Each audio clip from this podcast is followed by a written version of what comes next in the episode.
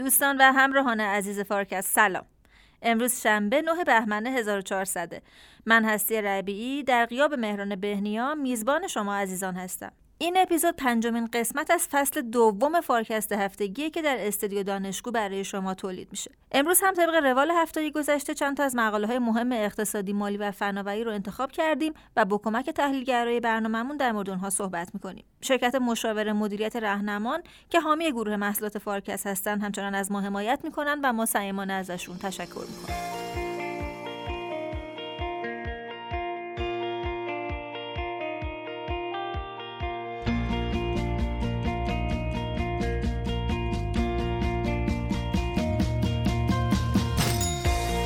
شرکت مشاور مدیریت مکنزی هفته گذشته گزارش بسیار خوبی در مورد گذار به کربن صفر منتشر کرده و برای این گزار 6 تا ویژگی مطرح کرده. دکتر قدوسی در این گفتگو این 6 تا ویژگی رو برامون بررسی کردن و گفتن که چرا میشه این صفت ها رو برای گذار به جهان آری از کربن در افق 2050 گذاشت. این 6 بود من خلاصه من دوستان بگم میگه یک یه پدیده سراسریه یعنی کشورها و بخش های مختلف اقتصاد رو تحت شعا قرار خواهد داد. دو اینه که به لحاظ مالی بسیار پدیده بزرگیه. سه به اصطلاح فرانت لودده یعنی چی؟ فرانت لودد که میگیم یعنی که هزینه ها اول میاد منافع بعدا میاد. موضوع فناوری این اپیزود وب سه و رویای تمرکز زدایی از اینترنته. دکتر حسین نیلی برامون توضیح دادند که آیا در نسخه جدید اینترنت کنترل داده ها و فعالیت های ما در فضای مجازی از شرکت های مثل گوگل به دست کاربران نهایی منتقل میشه یا خیر؟ و اینکه خداحافظی با شکل فعلی اینترنت چقدر ممکنه مطلوبه؟ زیربنای وب 3 فناوری بلاکچین هست. به چه ترتیب؟ در واقع آرمان این هست. اون اون, اون رویای این هست که دیگه شرکت های بزرگ نقشی نخواهند داشت به عنوان جاهایی که داده ما رو در اختیار دارن و می‌تونن به صورت مختلف ازش استفاده کنند به صورت متمرکز یک شبکه بلاکچینی خواهد بود و افراد میان در واقع هر محتوایی که توی فضای مجازی و اینترنت به اشتراک می‌گذارن و انگار که می‌گذارن رو اون بلاکچینه. دیگه اون اون ناظر وسطیه قرار هستش که نباشه. رابطه بین توسعه خودکارسازی و استفاده از ربات ها با اشتغال محور گفتگو با دکتر فرشاد فاطمی بود. برخلاف تصور عمومی که ماشین ها جایگزین نیروی کار انسانی میشن بررسی داده های بازار کار توی دوره کرونا نشون داده که تاثیر خودکارسازی روی اشتغال نه تنها منفی نیست بلکه می‌تونه با توسعه اندازه و درآمد کسب و کارها حتی اشتغال رو افزایش هم بده. اگر ما نگاه بکنیم توی سال 2019 بین کشورهای پیشرفته عملا نرخ اشتغال در بالاترین سطح خودش بوده و دوم اگه داخل این کشوران بریم سراغ کشورهایی که بیشترین سطح استفاده از ربات ها رو دارن و اتوماسیون رو دارن که خودش میگه ژاپن و کره هستن اونها هم بین خود همین کشورها کمترین نرخ بیکاری ها دارن. سلام های دکتر قدوسی. برای این اپیزود فارکست برای مخاطبین ما چه مطلبی رو آماده کردیم بله سلام عرض می‌کنم. خدمت شما و شنوندگان عزیز. خوشحالم که دوباره تو این برنامه حضور شما رو داریم. موضوعی که من امروز می‌خوام صحبت بکنم یک گزارش هست از شرکت مکنزی شرکت معروف مشاور مدیریت. اینا یه گلوبال اینستیتیوت دارن که موضوعاتی که روش کار می‌کنه موضوع... یه مقدار موضوعات فرابونگاهی هست در مورد موضوعات سیاست گذاری عمومی و مسائل جهانی کار می‌کنن. این ژانویه امسال یک گزارشی به اسم The Net Zero Transition What It Would Cost uh, What It Could Bring. یه گزارشی در مورد گذار به کربن صفر میگه که هزینه های این گذر چیه و چه دستاوردهایی خواهد داشت. فکر می‌کنم نیاز به توضیح نیست. بارها در فارکست در مورد مسئله در واقع گذر به کربن صفر صحبت کردیم و COP 26 و اینها. احتمالا شنوندگان عزیز به اندازه کافی پیشینه دارن که چرا برای کشوری مثل ما رصد کردن دقیق حرفایی که در سطح جهانی در مورد گذر به کربن صفر میشه ارزیابی شدت واقعیت اینها درجه امکان پذیریشون پیامدشون روی بخش های مختلف سیستم انرژی و اینها اینا مهم میشه. بنابراین لازمه که راجع به این چیزا حرف بزنیم. حرفی که این گزارش می‌زنه گزارش خب مفصل 200 صفحه است. اگر علاقمند هستید به بحث اقتصاد انرژی های نو می‌تونه کمک کنه بهتون یه تصویر کمی و عددی از خیلی از ابعاد پیدا بکنید. ولی حرف اصلی که می‌زنه اومده یه شیش زلی تهیه کرده و در واقع میگه که شش تا بعد اصلی داره این مسئله گذر. این شیش بعد من خلاصه خدمت دوستان بگم. میگه یک یه پدیده سراسریه. یعنی کشورها و بخش های مختلف اقتصاد رو تبع همه رو تحت شعا قرار خواهد داد. یه جوریه که فقط در محدود به یک بخش نیست. دو اینه که به لحاظ مالی بسیار پدیده بزرگیه. صحبت از این می‌کنه که ما یه چیزی حدود 9 ممیز دو تریلیون دلار یعنی 9200 میلیارد دلار در سال لازم داره که هزینه بکنیم برای این گذر. برای اینکه در پرسپکتیو ببینید و مقایسش بکنید با GDP جهانی که سرانگشتی چیزی حدود مثلا 80 تریلیون دلار دیگه. آمریکا GDP ش 20 تریلیون دلار و این داره میگه که ما در سال 9 ممیز دو تریلیون دلار هزینه این سرمایه گذاری رو لازم داریم. خب میشه یه رقم بسیار درشتی از GDP جهانی یه چیزی بوده یک هشتم یا یک نهم GDP جهانی رو باید برای این گذر تخصیص بدیم. حالا اینجا همین سوالا ممکنه پیش بیاد که آیا واقعا میشه جهان این رو تخصیص بده یا نه و بحثایی که پیش میاد. پس گزینه دو مشخصه دو این که بسیار گذر پر هزینه سه به اصطلاح front-loaded ه یعنی چی؟ front-loaded که میگیم یعنی اینکه هزینه ها اول میاد منافع بعدا میاد. خب اینو حالا بحث کنیم چهار اینی که میگه که برندگان و بازندگان و بازیگران این گذر یکسان نیست اتفاقاتی که براشون میفته بعضیا خیلی راحت این گذر رو انجام میدن. بعضیا این گذر براشون سخت و دردناک خواهد بود. و اینجا اونجاییه که به اصطلاح زنگ خطر رو برای کشورهای مثل ما به صدا در میاره. پنج اینه که میگه مستلزم یه مقدار زیادی ریسک و درد و خون ریزیه. و شیش می‌خواد حالا مثبت باشه میگه یه عالمه هم فرصت داره. پس این شیش بودیه که میگه این گذره به جهان کربن صفر پیش روی ما می‌ذاره. اگه موافق باشین ما این شش سلی که اشاره کردین و به ترتیبی که فرمودین دونه دونه بررسی کنیم. ببینیم چرا هر کدوم از این ویژگی ها برای گذار به کربن صفر اصلا مطرح شده. خب اول ببینیم چرا گذار به جهان آری از کربن سراسریه. بله بسیار خوب. فکر خوبیه که اینا رو یه ذره حالا عمیقی تر وارد بشیم. اولی میگفتش که این یه پدیده فراگیر و به یونیورسال هست. منظورش چیه؟ میگه ببین وقتی که راجع به کربن زدایی صحبت می‌کنیم خب مهمترین منبع کربن کجاست؟ تو دو تا بخش اقتصاد که قبلا هم گفتیم. یکی بخش برق یکی بخش حمل و نقله بعد از اینها صنعت و ساختمون و بعدش هم بحث کشاورزی و جنگلداری و غذا و اینها. حرفش اینه که خلاصه دست بخوایم بزنیم روی این کربن زدایی تقریبا جایی نمیمونه که از طبعات این تحول چه در زمینه تولید در واقع انرژی اولیه یا پرایمری چه از جهت بهینه سازی توی مصرف و اطلاف و اینها خلاصه در امان بمونه در این گذر. همه یه جورایی یه تغییرات ساختاری رو تجربه خواهند کرد درسته؟ و به لحاظ اندازه مقداری هم اون عددی که چندین بار در فارکست گفتیم یادتون باشه. ما الان چیزی حدود حالا متناسب اینکه چجوری بسنجیم 45 میلیارد به اصطلاح تن CO2 داریم. این باید در ظرف حدود سه دهه به صفر برسه و در واقع یه مقدار زیادی از مصرف انرژی فسیلیمون رو ما باید حذف بکنیم. البته قبلا هم گفتم دیگه این از اون طرف یه مقدار جذب قدرت جذب هم داریم. معنیش نیست که اصلا سوخت فسیلی مصرف نمی کنیم ولی افقش اینه که فکر کنید در سه چهار دهه آینده تقریبا این سیستم انرژی فسیلی که داریم مصرف می‌کنیم به صفر برسه. پس این جمعه اولش که میگه آقا تقریبا همه کشورها رو درگیر خواهد کرد و چون صحبت از بخش انرژی هم می‌کنیم به عنوان اصل عامل انتشار گازهای انرژی و همه هم انرژی مصرف می‌کنن خلاصه همه یه جورایی هزینه هاشون یا ساختار تولیدشون دچار تحول خواهد شد. ویژگی دومی که فرمودین این بود که به لحاظ مالی خیلی ابعاد بزرگی داره. چرا باید برای این گذار صفت significant رو گذاشت؟ بله ویژگی دوم و سوم رو اجازه بده من یک جا بگم مربوط هم به هم. ویژگی دوم می‌گفت که آقا ما به لحاظ مالی رقم خیلی سنگینی رو باید صرف بکنیم. ویژگی سوم می‌گفت که upfront این cost ا یا به اصطلاح پیش پیش میاد. یعنی چی؟ ببین وقتی که صحبت از هزینه های گذر می‌کنه بعد ببینیم هزینه های گذر چی. هزینه های گذر هزینه بازنشست کردن سیستم های تولید برق قدیمی مثلا مبتنی بر زغال سنگ هست. هزینه گذر هزینه نصب حجم وسیعی ظرفیت در بخش مثل باد و خورشید و حالا اگر هیدروژن هم بیاد توی افق هیدروژن و الی آخر. نصب سیستم های جذب کربن CCS و اینا اگر ما بخوایم سوخت های فسیلی یه مقدار تمیزتر مثل گاز طبیعی رو ادامه بدیم. هزینه سبز کردن ساختمون ها از طریق بهبود در واقع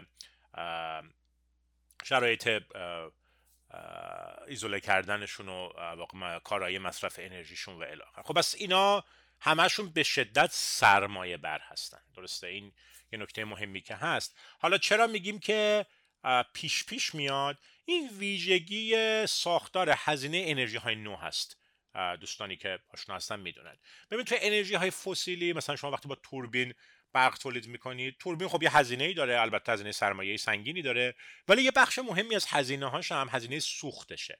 بنابراین در اون قیمت تموم شده برقی که داره با توربین مثلا گازی یا زغال سنگی تولید میشه این هزینه روی زمان پخش میشه. شما مثلا فرض کنید که 50 واحد هزینه نصب خود توربینه اون 50 واحد دیگه در طول زمان به اسم مارجینال کاست میشه. هزینه که ما برای سوخت پرداخت می‌کنیم. توی انرژی های نو ما که هزینه برای سوخت پرداخت نمی‌کنیم فقط در حد هزینه های نگهداری تعمیرات سالانه و اینجور چیزاست. ولی در عوض یه هزینه سنگین در واقع سرمایه اول پرداخت می‌کنیم که از هزینه سرمایه‌ای فناوری های تولید انرژی فسیلی بالاتر هستش.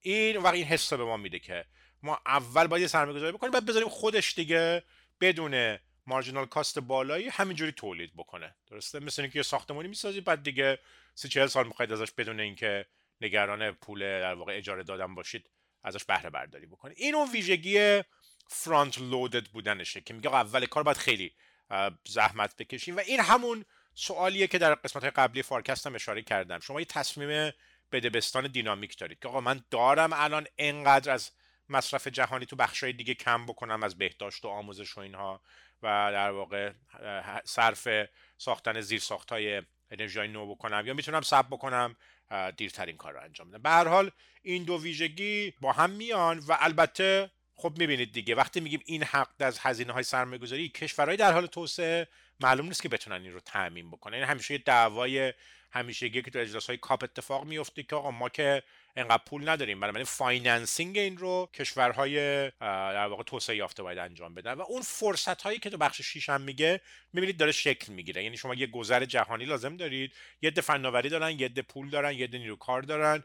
و همه با هم اینها باید بیان کار بکنن برای اینکه این گذر اتفاق بیفته. طبعا مقدار سرمایه گذاری و تغییرات مورد نیاز برای حصول به اقتصاد بدون کربن تو بخش و کشورهای مختلف متفاوت خواهد بود.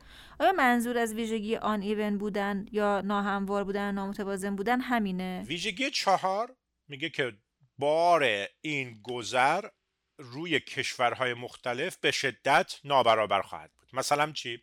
مثلا به شما کشور اروپایی باشید که سالهاست که روی زیرساخت انرژی سبز سرمایه گذاری کردید. صنایع انرژی بر اصلا ندارید. تولید کننده فولاد و سیمان و الاخر نیستید. درسته؟ بعد ارز کنم خدمتتون که ساختموناتون هم خیلی خوب انرژی افیشنت کردید و اینها. حالا اگه به شما بگن که بریم به سمت جهان بدون کربن واقعا خیلی کار سختی نیست براتون.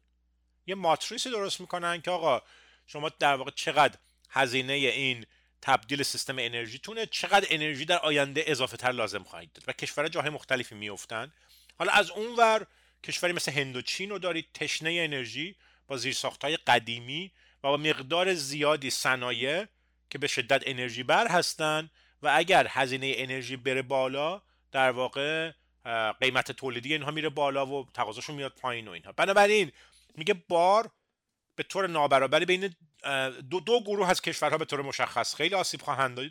یکی اونایی که همین که عرض کردم که بسیار مصرف انرژیشون بالاست و زیرساختهای مناسب برای تولید با انرژی نو رو هنوز ندارن و هزینه سرمایه گذاری سنگینی می‌خوان. دو کشورهای مثل ما که اقتصادشون وابسته است به در واقع سوختهای فسیلی و اینها احتمال داره که با حجم بالایی از از دست دادن درآمدها حالا یا به خاطر افت قیمت اینها یا به خاطر اینکه کلا زیر زمین بمونن و به اصطلاح استرندد بشن باقی بمونن این همون نابرابریه که باعث میشه که مثلا در همین اجلاس کاپ آخر یادتون باشه هند اومد و فیزات کردن یا بازنشسته کردن نیروگاه زغال سنگی رو در لحظه آخر از بیانیه اجلاس کشید بیرون. برای اینکه احساس می‌کنن که با تحمل این حد از فشار برای ترانزیشن رو در واقع ندارن آقای دکتر قدوسی عزیز مهمترین ریسک های گذار به کربن صفر تو افق 2050 از منظر این گزارش چیه؟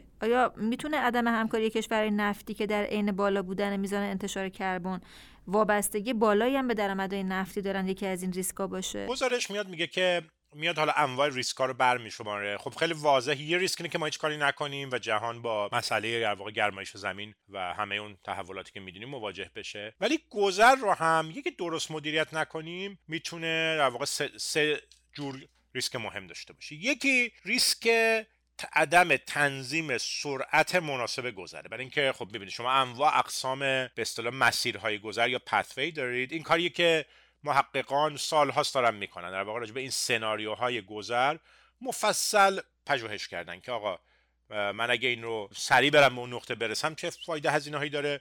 یواش برم.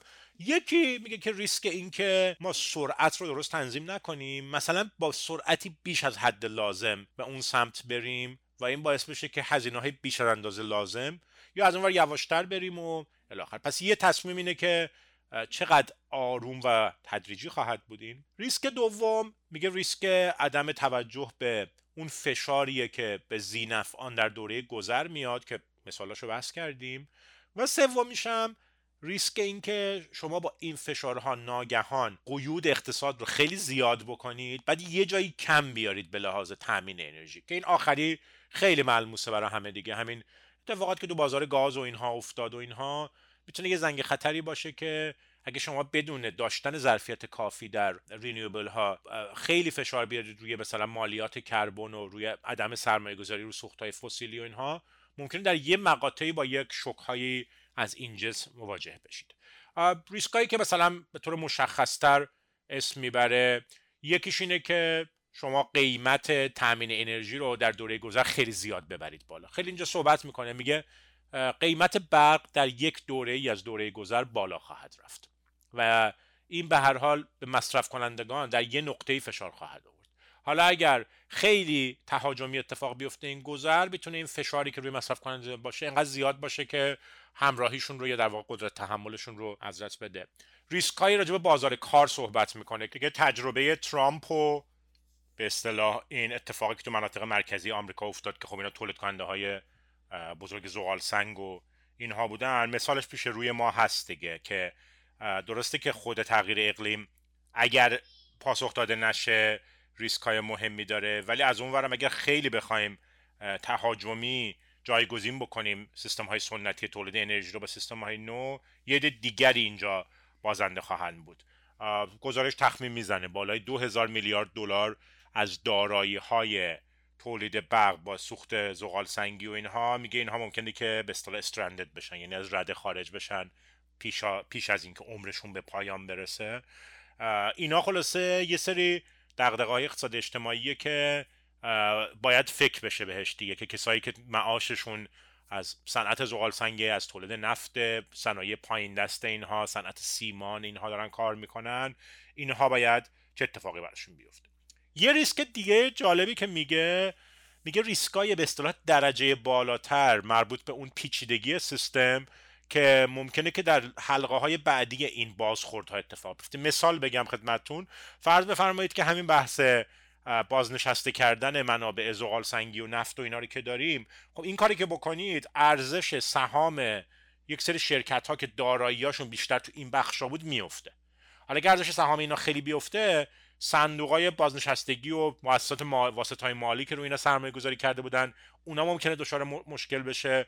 میگه خلاصه ممکنه که ما یه دفعه ببینیم مثلا تو بخش مالی بحران هایی ببینیم به خاطر اینکه ارزش یک سری از دارایی های مربوط سوخت فسیلی یا سایر صنایع آلوده کننده رو ناگهان ما پایین بردیم و یا شرکت ها تصمیم گرفتن که خیلی ناگهانی از این بخش ها بیان بیرون. بعد این باعث یک بحران مالی جدید بشه. الان بحث سبزسازی نظام مالی که اتفاق افتاده که هم مؤسسات مالی خود عملیاتشون رو دارن سبز می‌کنن همین که سعی می‌کنن از پورتفولیوهای آلوده کننده بیان بیرون. اینا خلاصه در کلان معلوم نیستش که اگه خیلی با سرعت زیاد اتفاق بیفته چی ممکنه بشه. خلاصه اینا جنس مثال های ریسکاییه که به صورت بخشی ممکنه که تو زغال سنگ و اینها اتفاق بیفته و بعد ریسک برای کشورهایی که تولید کننده سوختهای فسیلی هستن و ناگهان ممکنه که درآمدشون کم بشه یا قطع بشه و از جمله کشور ما هم ممکنه یکی از این کسایی باشه که این ریسکا روشون باشه. نهایتا زل ششم و آخر فرصت های موجود برای کسب و کاراست که به نظرم برای مخاطبین ما از همه سالات هم جذاب تره چه فرصت هایی توی گزارش برای کسب و کارها مطرح شده؟ خب ما راجع به ریسکا حرف زدیم ولی هر ریسکی که ببنی جا به جایی پشت سری فرصت هم به وجود میاره. گزارش انواع اقسام فرصت ها رو صحبت می‌کنه. من دوستان رو دعوت می‌کنم که جزئیات بیشتر رو اونجا بخونن. واقعا فکر کنم یه این جنس گزارش ها چیزاییه که صاحبان صنایع و مدیران ما باید, دق... باید جدی بگیرن و دقت بکنن به حرفایی که می‌زنه. فرصت هایی که میگه رو چند تا مثال و دستبندی براش میاره. من اینجوری میگم. یکیش اینه که بازیگران صنعت انرژی با ظهور منابع تولید انرژی نو ممکنه که جابجا جا بشن. درسته؟ شما الان یک سری کشورها به علت موقعیت طبیعیشون تولید کننده های فسیلی بودن. الان اونایی که موقعیت طبیعی برای انرژی های نو دارن. مثلا فرض کنید که فضای مناسبی برای انرژی خورشیدی دارن مثل کشورهای شمال آفریقا. یا امکان نصب مزرعه های بزرگ بادی رو دارن اینهایی که در مناطق نزدیک به دریا و صخره و اینا هستن باد دارن.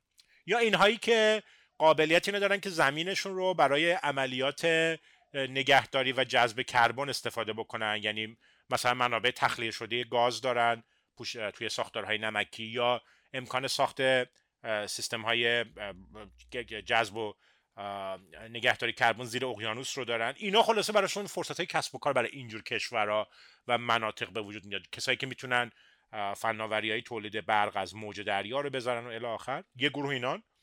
یه گروه دیگه کشورهایی که مواد اولیه نسبتا کمیاب و گرون قیمتی که ما برای این گذر لازم داریم رو دارن. مثلا مثل مواد کمیاب پوسته زمین که خب توی سلولای خورشیدی استفاده میشه. فلزاتی که توی تولید توربین های بادی استفاده میشه.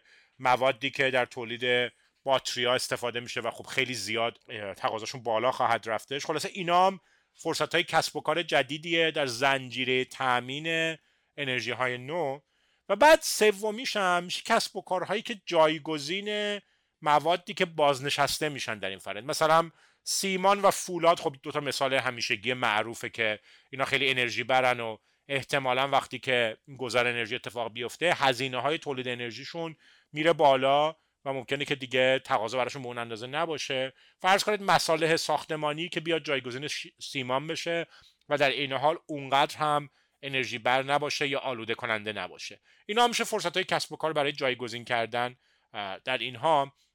فرصت هایی که ممکنه در بخش خدمات به وجود بیاد برای نصب و نگهداری و اینها برای سیستم های انرژی نو. میگه کشورهایی که نیروی انسانی متخصص دارن ولی لزوما سرمایه یا مواد اولیه ندارن اینا می‌تونن بازیگرانی باشن برای اینکه تربیت بکنن نیروشون رو برای واقع تکنیسیان مهندس و تکنیسیان نصب و نگهداری از اینجور سیستم و الی آخر اینا فرصت هایی که میشه نگاه کرد. می‌بینید برای کشور ما هم لزوما همه اینها در نمیاد ولی بعضیاش مثل مثلا ظرفیت های استفاده از انرژی خورشیدی یا نیروی انسانی متخصص برای بازیگر شدن در عرصه انرژی های نو اینها فرصتش وجود داره و به نظر من جای حرف بیشتر و بحث بیشتر وجود داره. خیلی ممنونم آقای دکتر قدوسی عزیز. خیلی متشکرم. من سعی کردم خیلی خلاصه این 200 خورده صفحه گزارش رو در این 20 دقیقه که صحبت کردم خدمت دوستان بگم.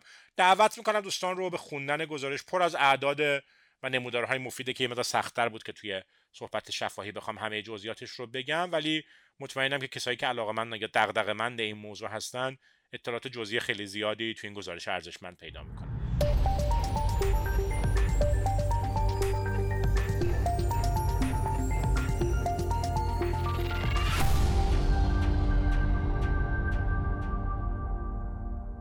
دکتر حسین نیلی عزیز سلام. سلام بر شما و بر مخاطبین محترم فارکست یه چند هفته سعادت همراهی با شما رو نداشتیم. خوشحالیم که دوباره در خدمت شما هستیم. موضوع مقاله که این هفته برای مخاطبان ما انتخاب کردین چیه؟ موضوع مقاله ای که می‌خوایم پوشش بدیم امروز در بخش فناوری از شماره اخیر اکانومیست هست که نسخه چاپیش امروز منتشر شده 29 ژانویه. درباره در واقع نسخه جدید اینترنت هست اصطلاحا که به نام وب 3 میشناسنش و می‌پردازه به تمرکزی از توجه که تو این مدت اخیر رفته به سمت این, این نسخه کاملا متفاوته از اینترنت و اومده نقد و بررسیش کرده. سعی کرده دیدگاه افراد و شرکت های خوشبین به این شکل جدید از اینترنت و اونایی که نه چندان خوشبین هستن یا حتی بدبین هستن رو پوشش بده و منعکس کنه و مقایسه بکنه. عنوان این مقاله هستش تنیدن دوباره تور شبکه. خب این وب در واقع تور دیگه به لحاظ کلمه ای دیگه یه تاریه به اصطلاح. حالا این سعی کرده به لحاظ لغوی هم جذابش بکنه. و سوتیترش اینه که یه مقدار جهت دارم هست. میگه بعضی سرمایه گذارای خطرپذیر یا ونچر کپیتال ها یا ویسی ها می‌خوان اینترنت رو از نو بسازن. موفق باشن. گود لاک که خب یه مقدار به نظر میاد که ما همون سبکی که شاید میگیم موفق باشیدی که توی فارسی هم استفاده می‌کنیم و استفاده می‌کنه که یعنی من حالا ببینم موفق میشید یا نه. قبل از اینکه ببینیم مثلا موافقا و مخالفا چی میگن شاید بهتر باشه نگاهی بکنیم به اینکه این نسخه یا اساسا ساختار جدید اینترنت چیه. برای مخاطبینی که احیانا از نزدیک با این موضوع درگیر نیستن اینکه چرا بهش میگن وب 3 یعنی وب یک و دو هم داشتیم این وب 3 چه فرقی داره؟ بله داشتیم. یعنی در واقع اولی که اینترنت اومده یک دوره تقریبا 15 ساله. از 1990 حدودا تا 2005 دوران که مصطلح شده به وب یک بوده. شاید حالا هم در سن و سال من که یادمون هست خیلی از مخاطبینمون هم فکر می‌کنم یادشون باشه اول که اینترنت اومد تجربه استفاده ما از اینترنت به این صورت بود که یک سری وب پیج بودن دیگه. یه سری صفحات اینترنت بودن. ما می‌رفتیم بهشون سر می‌زدیم. یه سری اطلاعاتی ازشون به دست می آوردیم و در واقع بخوایم بگیم که جریان اطلاعات از کدوم طرف به کدوم طرف بود از سمت صفحات اینترنت به سمت ما به عنوان کاربر به عنوان مصرف کننده به اصطلاح. قبل از اینکه حالا اصلا اینترنتی بخواد باشه هم اصلا روال محاسبات کامپیوتری رو بخوایم نگاه بکنیم این دیگه به سن من قد نمیده یه ذره بیشتر میشه ولی مین فریم ها بودن دیگه اول. یعنی یه کامپیوترهای عظیمی که توی مکانهای جداگونه نگهداری می‌شدن و توی مثلا مراکز شرکت های بزرگ مثل آی بی ام و غیره بعد در واقع با ورود اینترنت همزمان با ورود اینترنت ما کامپیوترهای به اصطلاح رومیزی شخصی دسکتاپ و اینها وارد شد. تجربه کاربر از, از در واقع استفاده از کامپیوترها نوع تجربه شد که انگار از, از اون به نسبت مین فریم نگاه بکنیم تمرکز زدایی شده. یعنی دستگاه و ادوات محاسباتی قبلا توی شرکت های بزرگ بودن. حالا روبروی ما قرار می گرفتن برگردیم به اون زمان. این اتفاق جدید بود. و این یک میشه گفت یک روندی از در, در واقع تمرکز زدایی میشه گفت که محسوب می‌شد. این ادامه داشت تا سال حدود ارز کردم 2005 از 2005 تا الانی که هستیم که. اوایل 2022 هستش ما تو دوران وب دو به سر می‌بریم. از 2005 کم کم دیگه پای شبکه های اجتماعی به, به در واقع تجربه اینترنت باز شد. و دیگه جریان اطلاعات برخلاف قبل که اینجوری بود که ما می اومدیم و مصرف کننده اطلاعاتی بودیم که روی اینترنت می‌دیدیم رسید به یه ارتباط دو طرفه. یعنی که در واقع ما هم اطلاعاتی رو از اینترنت دریافت می‌کردیم هم اینت... حالا به طور کلی بگیم اینترنت. اطلاعاتی از ما دریافت می‌کرد. اگه ما به صفحه فیسبوکمون سر می‌زدیم یا می‌زنیم از یک طرف ما میایم یه سری چیزایی رو اونجا می‌بینیم از یک طرف یک سری چیزایی رو میایم آپلود می‌کنیم. الان خیلی عادی شده. ولی اون زمان اوایل سال 2006 این طورا حدودن این این اتفاق برای اولین بار افتاد. و دیگه جریان اطلاعات دو طرفه شد بین ما به عنوان کاربر و اینترنت به عنوان پرووایدر به عنوان تامین کننده این دوران دوران اصطلاحا در واقع وب دو بوده.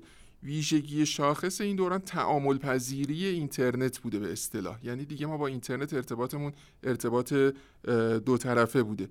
و شرکت ها شروع کردن در, ازای این داده ای که ما عملا از حضورمون در اینترنت در اختیارشون قرار می‌دادیم به اصطلاح بخوایم نگاه بکنیم پولدارتر و پولدارتر شدن. یعنی چون که می‌تونستن خدمات رو به ما به صورت شخصی سازی شده تر مناسب سازی شده تر در اختیار ما قرار بدن.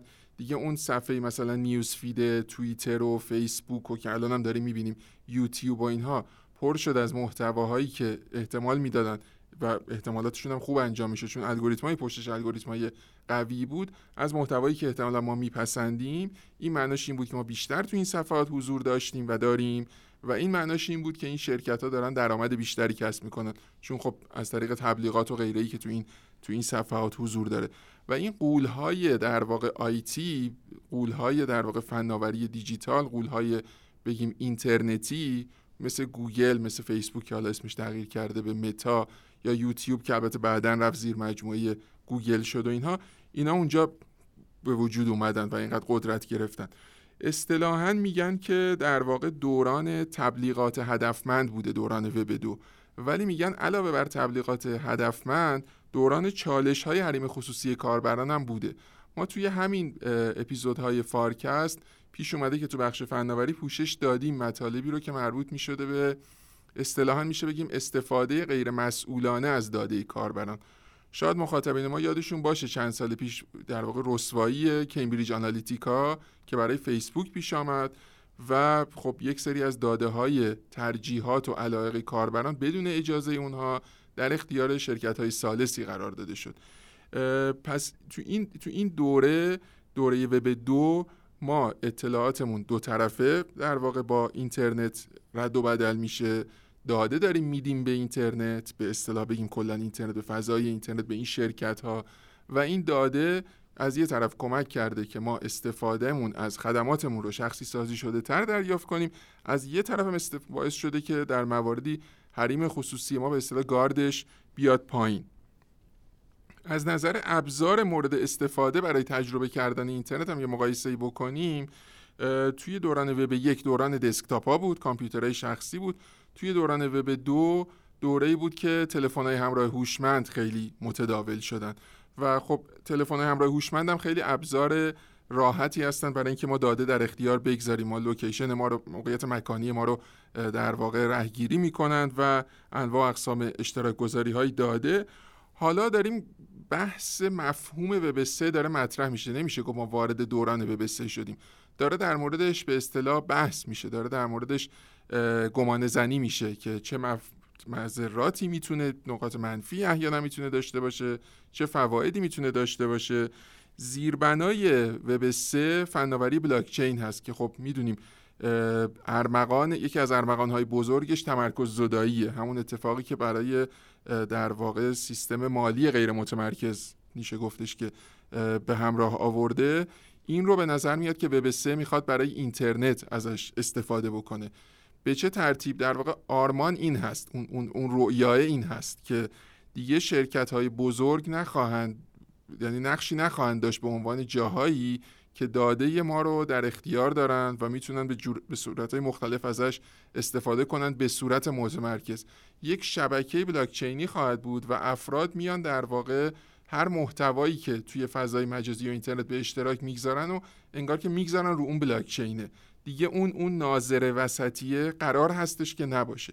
این چیزی هستش که به عنوان اینترنت غیر متمرکز می‌شناسن که در واقع به عنوان وب 3 معروف شده. این تمرکز زدایی میشه در قالب دموکراتیزه کردن اینترنت هم دید. یعنی اینکه کنترل داده و مسیرش دست خود کسایی باشه که داده متعلق به اونهاست که البته تقاضای خیلی زیادی هم نیست اما انگار به نظر میاد که خیلی باید تو این دنیای فعلی براش جنگید. من می‌تونم بفهمم که یه شرکت بزرگ مثل مثلا فیسبوک یا متا یا گوگل یا مثلا یوتیوب یا بقیه شرکت های تو scale اینا که مالکیت داده هاشون رو از دست میدن ممکنه مخالف این روند باشن.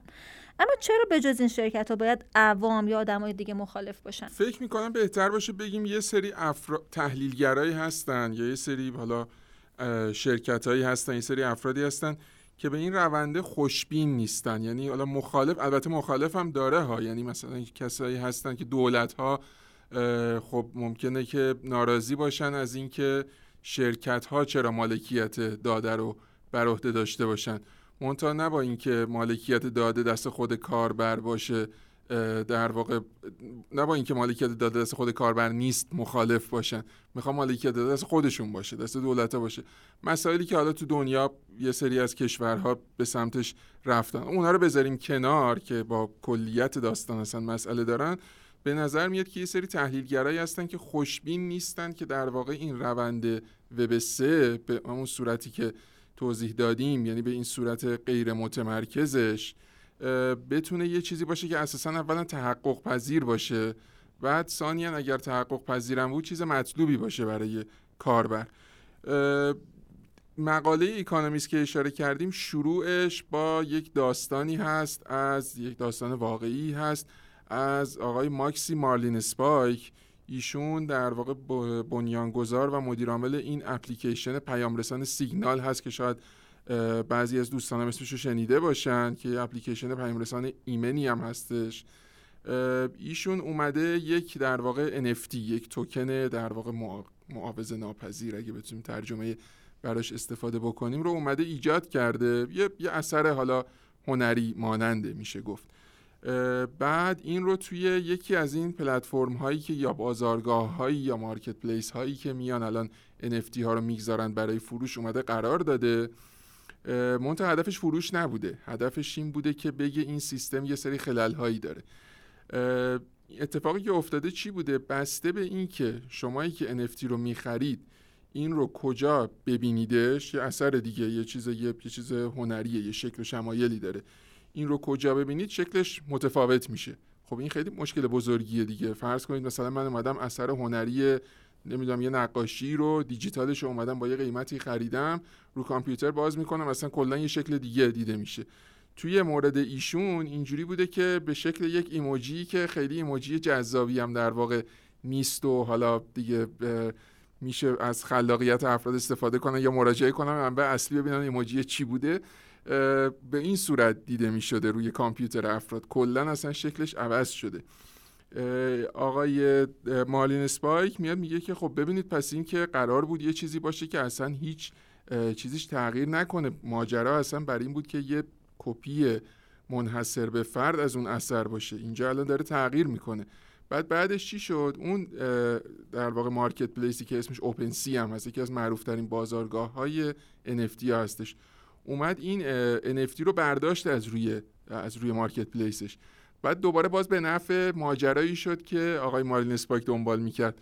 خب مگه قرار نبود که این NFT ها یه چیزایی باشن؟ اصلا مزیت در این بود که وقتی شما یه توکن دیجیتالی رو گذاشتید دیگه اونجا هست تا همیشه. اگه کسی بخواد برش داره خود مالک اونه. بحث همش سر همینه دیگه. مالکیت داده در اختیار خود کاربر باشه. شما به چه حق اینو برداشتید؟ اونا برداشتن به خاطر اینکه خب این یه جوری آبروریزیه به وجود اومد. ولی همش کمک کرد که ایشون بیاد و تو توییتر حالا توییتاش هم هست اگه دوستان بخوام ببینن. یه رشته توییت یا رشتوم است که میگن. به یه همچین چیزی هم اونجا گذاشته که اونجا داره میگه که بله من اینو گذاشتم. شما بسته به اینکه کجا نگاه بکنید شکلش متفاوته. بعد تازه میاد پلتفرم ورش میداره. شما به چه حقی اینو برداشتید؟ که آقای مارلین سپایک در واقع تونسته برملا بکنه یه جورایی.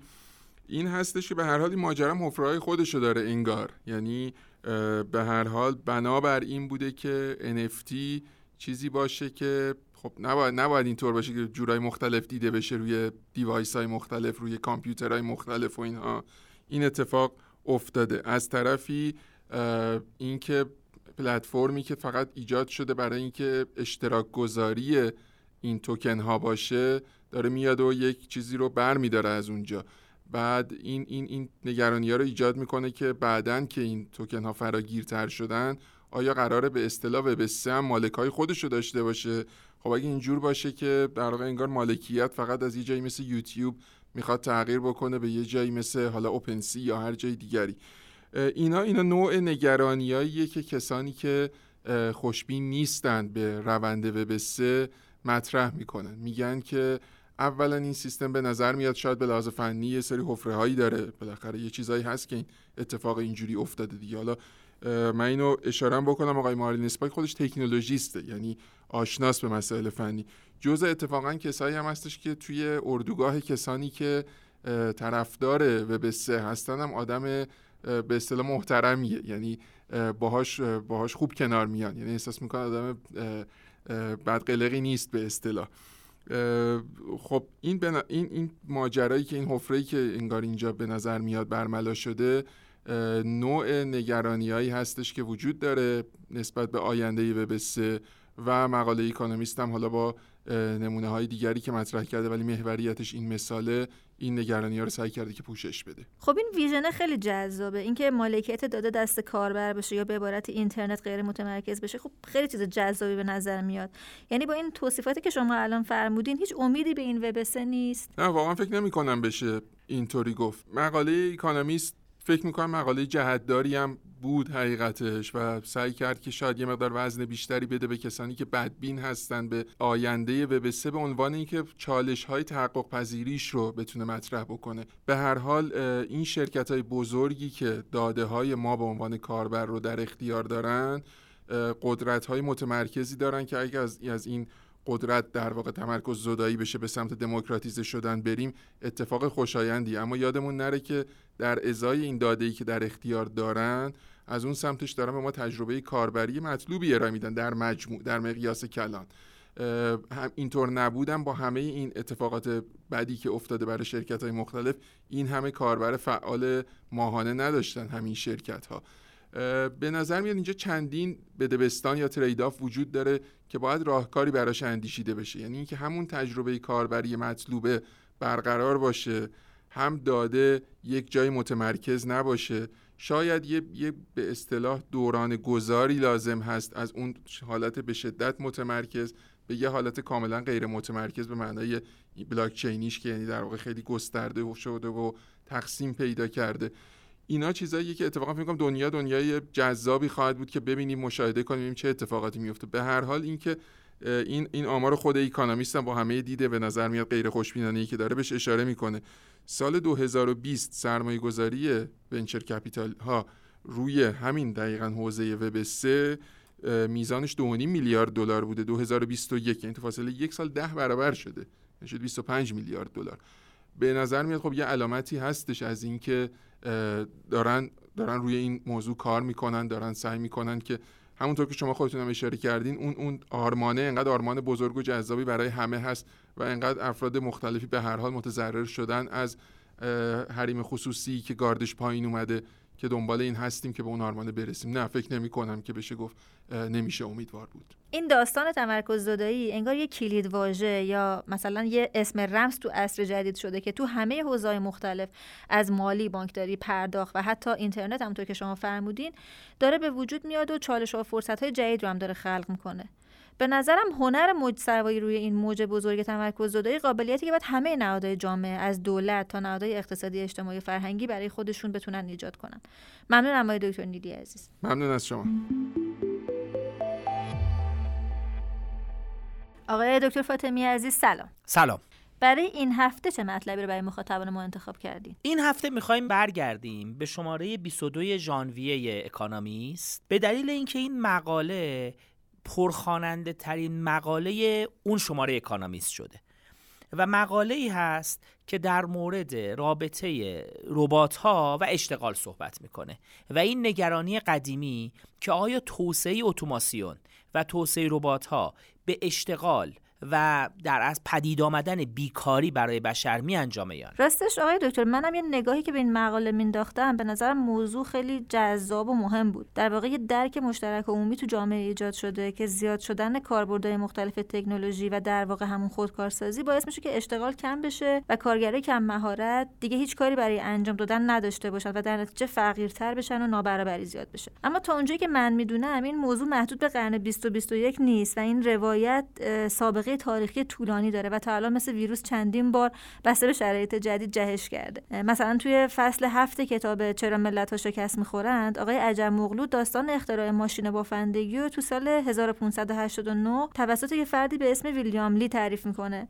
وقتی ویلیام لی این دستگاه رو به ملکه الیزابت اول نشون میده ملکه بهش میگه که تو بلند پروازی توجه کن که اختراع تو می‌تونه رعایای منو محروم کنه از اشتغال و اونا رو به گدایی واداره. اما اینجا انگار داستان برعکسه. دکتر چه شواهدی باعث شده که تاثیر منفی و ماندگار توسعه ربات ها و خودکارسازی بر اشتغال درش تردید ایجاد بشه؟ خیلی خوبه. من به این بحث می‌پردازم. من تو حیفم اومد. یه لطیفه ای که عملا تو جمله پاراگراف دوم مقاله بود نگم. و اون لطیفه میگه میگه ربات ها اگه شغلارم از بین نبرده باشن برای کسایی که دنبال فروش کتاب یا سخنرانی کردن خارج از کانتکست اقتصادی بودن شغل ایجاد کرده.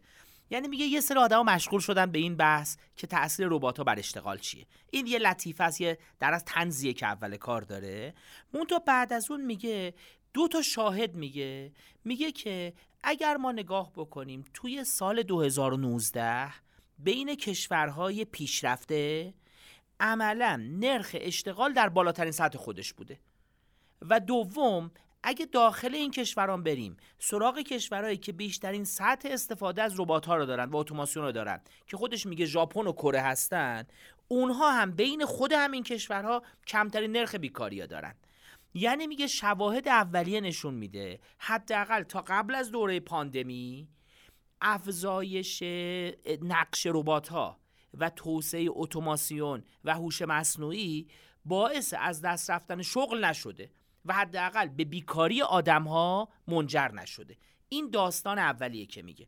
بعد از اون می‌پردازه به یه سری مطالعه دیگه که مطالعات اقتصادی متعددی را توسط اقتصاددونایی تو دانشگاه های برتر دنیا میشماره و همه اونها رو یک به یک میگه و میگه اینا هیچ کدومشون تأثیر منفی توسعه اتوماسیون را بر اشتغال حداقل تو سطح بنگاهی تایید نکردن. علاوه بر اون که یه مطالعه خیلی خیلی مطرح توسط فیلیپ آگیون که اقتصادون خیلی مطرحی هست تو زمینه اقتصاد نیروی کار اون شاهد میاره که میگه که تو سطح بنگاه حداقل بنگاه هایی که به سمت اتوماسیون رفتن تعداد شغلای بیشتری هم ایجاد کردن. خودش میگه تو همون مقاله میگه این دو تا دلیل داره احتمالا. یه دلیلش اینه که وقتی اتوماسیون رخ میده احتمالا کمک می‌کنه که شرکت ها سودآورتر بشن. وقتی سودآور شدن کار خودشون رو توسعه دادن. و عملا حداقل تو سطح بنگاه به افزایش اشتغال بنگاه هایی که اتوماسیون کردن و به استفاده از ربات ها رو آوردن منجر شده. دلیل دومش هم این میگه میگه تکنولوژی و فناوری منجر شده به اینکه بونگاه ها سراغ هیته های جدیدی برن و عملا بتونن تمرکز خودشون را بر سرویس و خدماتی بیزارن که اتفاقا لیبر اینتنسیوه که قبل از اون به خاطر اینکه نیروکارشون تو خط تولید به اون کارهایی که بعدا واگذار شده به در از ربات ها در از درگیر بوده نمی‌تونستن این کار انجام بدن. یعنی عملا میگه که این دوتا اتفاق اتفاقایی که افتاده و این تحقیقی که حالا یکیش رو فیلیپ آگیون انجام داده از محققین دانشگاه دیگه مثال میاره. میگه اونها همه شواهدی از این ارائه دادن. علاوه بر این اگه بخوایم به یکی دو تا مطالعه دیگه بپردازیم یه مطالعه دیگه نشون میده که توسط یکی از محققین دانشگاه ییله که نگاه کرده به صنعت ساخت در ژاپن بین سالهای 1978 تا 2017 نشون میده که افزایش هر یه دونه ربات به ازای هر هزار کارگر یا هزار کارکنی که توی بونگاه ها مشغول بودن باعث شده که دو و دو دهم درصد میزان اشتغال سطح اون بنگاه افزایش پیدا بکنه. یعنی دوباره شواهد آماری داریم که همزیستی ربات ها تو سطح بنگاه باعث افزایش نیروی کار شده.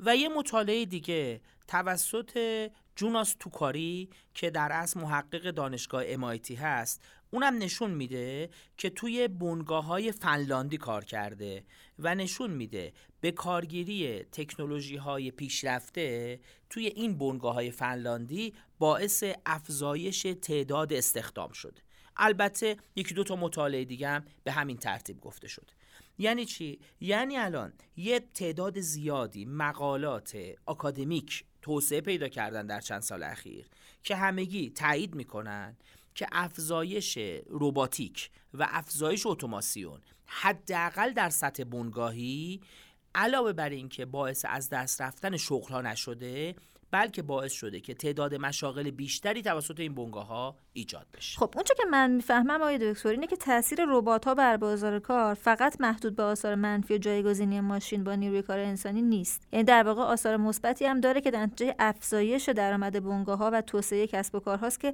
تقاضا رو برای نیروی کار تقویت می‌کنن. بنابراین اثر نهایی توسعه ربات ها و خودکارسازی بر اشتغال و دستمزد در واقع محصول برآیند این نیروهاست. درسته؟ در واقع باید ببینیم کدوم نیروها در نهایت اثر بیشتری داره. دقیقا علاوه بر این تو مقاله اشاره نکرده مونتو تو متون دیگه اومده که به هر حال وقتی که ربات ها وارد میشن نیروی کار به مشاغل دیگه در از گماشته میشن و کارهای دیگه باید انجام بدن. ممکنه جنس کار نیروی کار تغییر کنه مونتو حداقل باعث بیکار شدن آدم ها توی سطح وسیعی که مطالعات بخواد اونا را احسا کنه و نشون بده نشد. خب اگه این گفته درسته اینجا یه سوالی برای من پیش میاد که چرا تا الان اقتصاددانای قبلی نتونسته بودن این آثار مثبت خودکارسازی روی اشتغال رو شناسایی کنن؟ ممکنه مثلا پیشرفت ابزارهای تحلیل و دسترسی به داده های جدید ریشه این موضوع باشه؟ مقاله دقیقا همینا میگه. میگه هم از لحاظ داده ها و هم از لحاظ روش ها ما توسعه پیدا کردیم. به خصوص روش های آماری که داره استفاده میشه و دقت کنیم.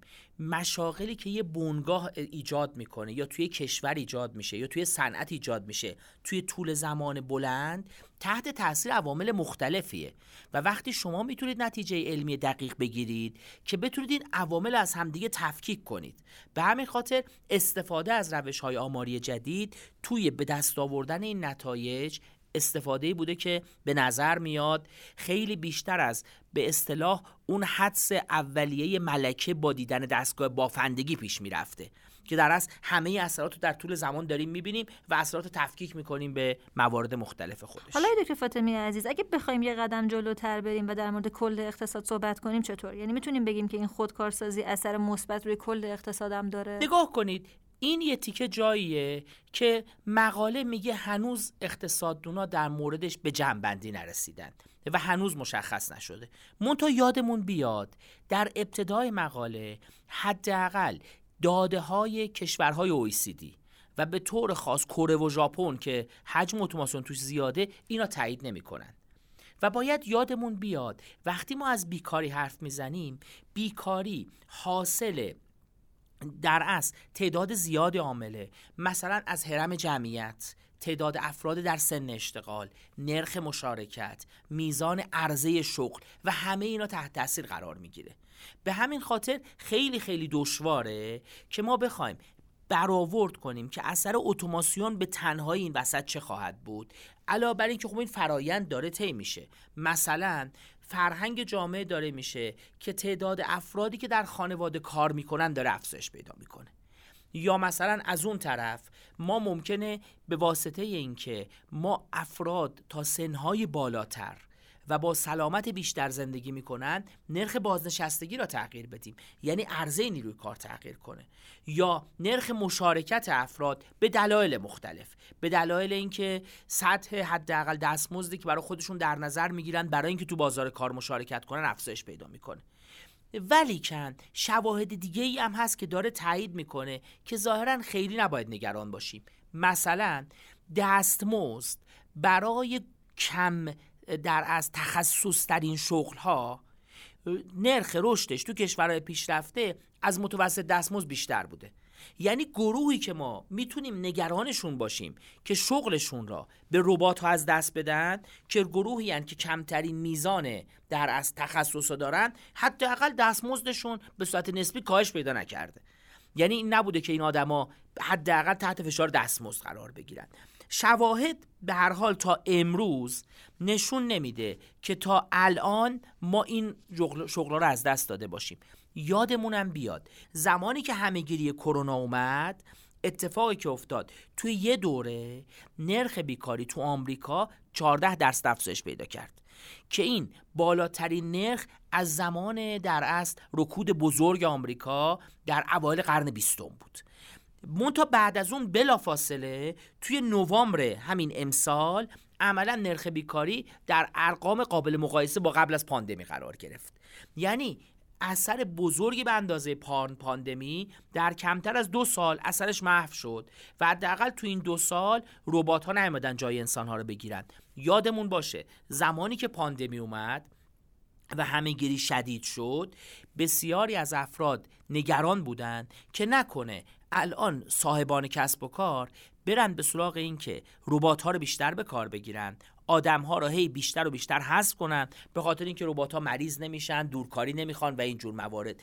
و حداقل دیت های بعد از این تقریبا دو سالی که ما داریم از شروع همهگیری تو دنیا میگذریم نشون نمیده که اون بدبینی به وقوع پیوسته و همچنان ما به همون نرخهای بیکاری گذشته برگشت. من وقتی عنوان این مقاله رو دیدم یاد رمان کورت ونگات به اسم پیانوی خود نواز افتادم که خیلی وقت پیش خونده بودم. این رمان های دکتر یه تصویری از یه ویران شهر تو آینده نزدیک میده که در اون همه کارا رو ماشینا انجام میدن و دیگه نیازی به نیروی کار انسانی نیست. مثل یه پیانو که مثلا خودش داره نواخته میشه و نیازی نداره یه نوازنده انسانی داشته باشه. به نظرم اون موقع خیلی رمان تیره و تاریکی اومد. اما خوشبختانه انگار یافته های مطالعات جدید که شما امروز بهش اشاره کردین خیلی امیدوار کننده است و داره نشون میده که آدما به سمت یه همچین ویران شهری حرکت نمی‌کنن و رشد اقتصادی مبتنی بر خودکارسازی می‌تونه در آینده همراه با خودش اشتغال و رفاه فراگیر برای عموم مردم رو هم به همراه بیاره. البته قطعا آموزش و مهارت های انسانی هم به طور متناسب در نسل آینده متحول میشه. خیلی ممنونم آقای دکتر فاطمی خواهش می‌کنم. خیلی خوشحالم خدمتتون. گفتگویی که شنیدید اپیزود پنجم از فصل دوم فارکست هفتگی بود. ما رو می‌تونید در پلتفرم های Castbox، Google Podcast، Apple Podcast، یوتیوب، اینستاگرام و همه پلتفرم های پادگیر دیگه دنبال کنید. حامی گروه محصولات فارکست شرکت مشاور مدیریت رهنمانه و ما ازشون صمیمانه تشکر می‌کنیم. من هستی ربیعی هستم و روزهای خوب و سرشار از سلامتی براتون آرزو می‌کنم. خدا نگهدار.